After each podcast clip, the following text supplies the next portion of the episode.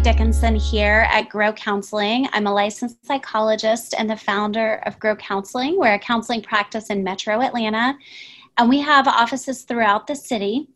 Today, I am sitting down distantly, socially distant, sitting down with Jackie Dunnigan, who's one of our marriage and family therapists um, who works out of our Alpharetta and our Suwanee offices. And She sees a lot of couples, and one of the things I wanted to really uh, chat through and pick our brain about today is couples that are dealing with financial stress. So, Jackie, thanks for being here. Thanks for making the time to come on today. Well, thank you for having me. I appreciate it. Absolutely. Why don't you give our listeners just a quick overview of what kinds of clients you see, what your specializations are, so they know uh, what perspective you're working from? Sure. So um, I work with both couples and individuals. About 60 to 70% of my uh, work is with couples. And then the other is with, with adult individuals. And I'm always looking from a relational lens. I will say I do also kind of have a niche specialty with uh, step couples and um, blended families. I have a, a, blended family myself, and uh, so it's it's something that um, I really have a passion for and do a lot of work in that area as well.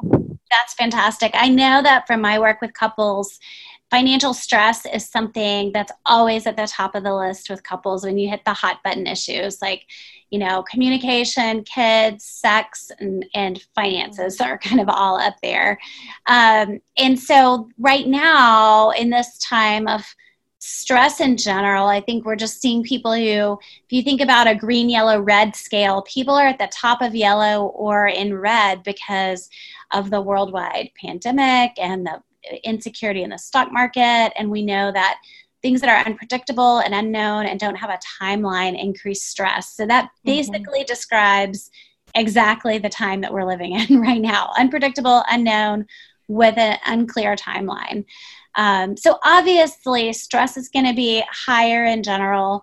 Financial stress specifically, people are looking at, you know, their uh, 401ks or their checking accounts. Maybe they've been laid off. Maybe they have some. Maybe they're currently working, but they don't have a sense of how consistent that's going to be. Um, so we're seeing a lot of financial, really, really real mm-hmm. financial stressors that people are facing. Um, talk to me about how that impacts couples.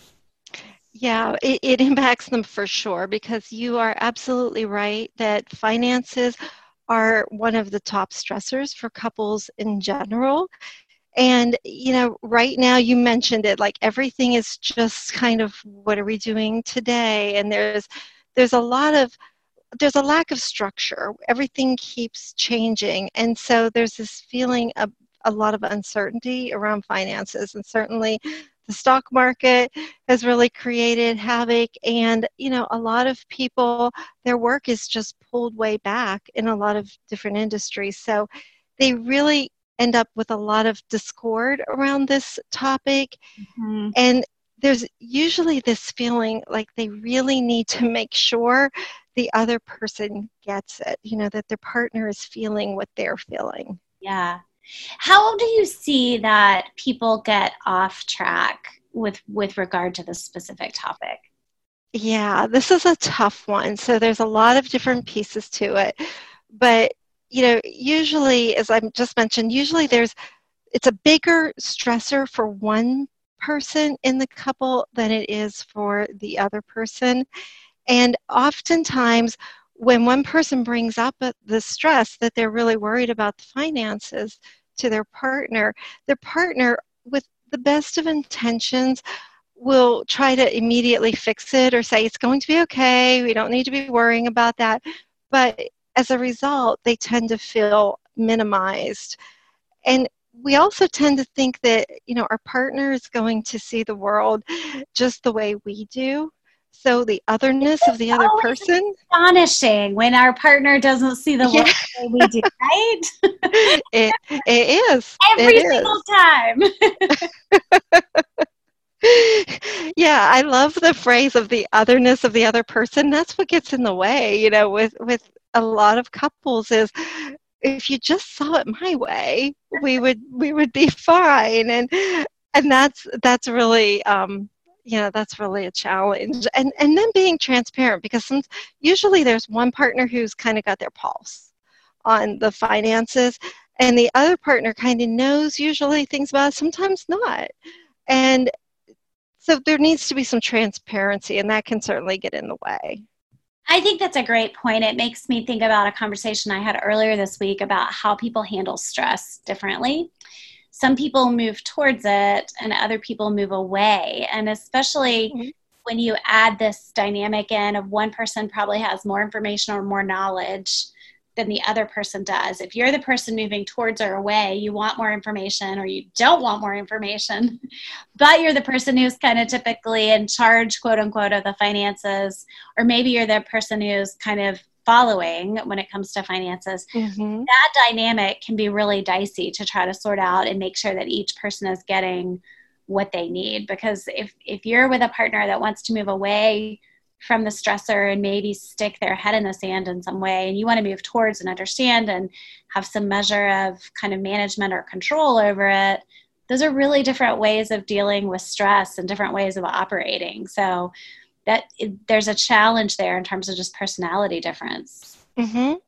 Yeah, there how, is. How do we get past these things? What do we do?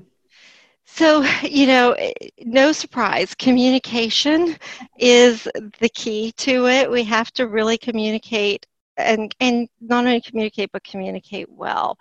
And one of the things, you know, John Gottman, he's a marriage researcher, has done so much uh, research on marriage, but you know, he found that the arguments 95% of the time, if they don't go well, it, in the end of, I think it's three seconds, no, three minutes, not seconds, three minutes, that determines how the, the arguments, how the discussion's going to go, whether it's going to kind of fall apart um, into an argument or if it's going to end well. And the key is really We're talking a lot these days about arcs and curves and flattening things, and it makes me yes. think that you know it's sort of that same chart that if you're not headed in a positive direction after three minutes your your curve isn't going in the right way. So you need to probably regroup and start again at a different time when you can you can set the course for the conversation. Yes. Yeah. Great visual there with the curve because you're absolutely right. And you know the thing is the, the number one key is simply be gentle so, you know, I've got a few ways that you can do this, but if you can just, if couples can just remember that, that we want to approach things really, really gently when they're really delicate topics and it, it opens it up. It goes a long way into being gentle. It's funny because it's such a basic, kind of obvious concept, but I think it's so hard when we've especially rehearsed something in our minds for a while or we've been sitting on something that we want to bring up and maybe we have some anticipation that it's going to be a hard conversation and so we're driven by a lot of those feelings that we're having and maybe the startup isn't as kind or as gentle or soft mm-hmm. as it could be which then like we were saying before sets the conversation on the wrong path right what are you said you had some specifics. What are what are some of the tips you have for for being gentle? Yeah so th- so some of the tips and i'm going to say they generally require you giving it a little thought before it comes out of your mouth. And that is to name the feelings that you're feeling just label them and be careful because feelings don't they they don't usually start with the word like I feel like you. Is usually not leading to a feeling. So I feel scared, I feel nervous, is a feeling. Okay. And then be super specific about the situation. You know, I'm I haven't had much work. I haven't had many hours. I'm concerned about the stock market. So you're just being really concrete with the information you're putting out there and it doesn't have any blame in it either. So it's just really concrete with everything. That's great. So labeling your own feelings and then keeping it content specific about the situation rather right. than focused on your partner, what they did wrong or what they could do differently. Right. And it's really important to really try to see what's going on through your partner's eyes. You know, if your partner is the one who's been responsible for the finances and they've been the one kind of doing everything and they're the one more in the know, there also can be a lot of maybe like a lot of feelings of maybe they didn't do it well enough when mm-hmm. things are, are going poorly. A lot of sensitivities around that. So, really try to tune into what might be going on with them and try to put aside your own stuff around it to be try to understand your partner before you really seek to be understood so they may feel you may imagine that they feel responsible or they feel guilty or yes. they feel stressed about some of the decisions and so that may inform how you approach the conversation differently than if you don't think through how they're feeling about it. The, the last thing I want to put out there is don't move to solution too soon. This is probably one of the biggest mistakes I see couples make, and it's a, such a well intentioned mistake. But we hear a problem, and when our partner puts a problem out there, for some reason, we just naturally think, well, you're putting a problem out there. You must want me to fix it for you. And, I have some ideas. and that's what happens. And then that feels minimizing to the to the person who's putting it out there. And we have to make the assumption that you know you married this person, you're or you're partnered with this person for a reason, and they are an adult and they are a competent adult who also has answers.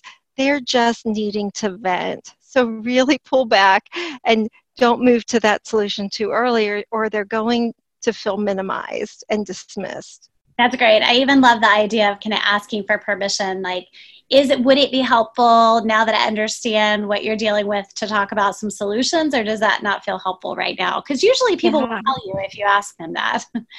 Yes. not feel helpful to me right now. Thank you very much for asking. So great. So the the three elements we talked about: be gentle. We talked about expressing your own feelings, and but staying kind of focused on the the content. Trying to see the situation through your partner's eyes. You know, they may have some feelings about the situation that may inform how you approach something differently. Mm-hmm. And then really staying focused on understanding, not moving so quickly to try to figure out how to solve or fix a problem they're tricky to do. They're simple, but they can be a little hard. So just kind of being intentional, and, and that's the key. They take practice. This is great. When um, people want more information about this, we have some resources on our website, www.growcounseling.com. Uh, Jackie, does the Gottman website also have resources available? The um, Gottman website does have resources available, and they also have some apps available. Um, as well that you can download to kind of help you kind of connect and get through things. Awesome. So check out our website. We'll add some links to the Gottman site. Um, we have some blogs and things that are available as well. We want to equip you guys to have healthy, flourishing, vulnerable, connected, wonderful relationships. So thanks for tuning in. Jackie, thanks for your time today. This was super helpful. Um, and we look forward to the next podcast and you guys tuning in with us for that. Take care.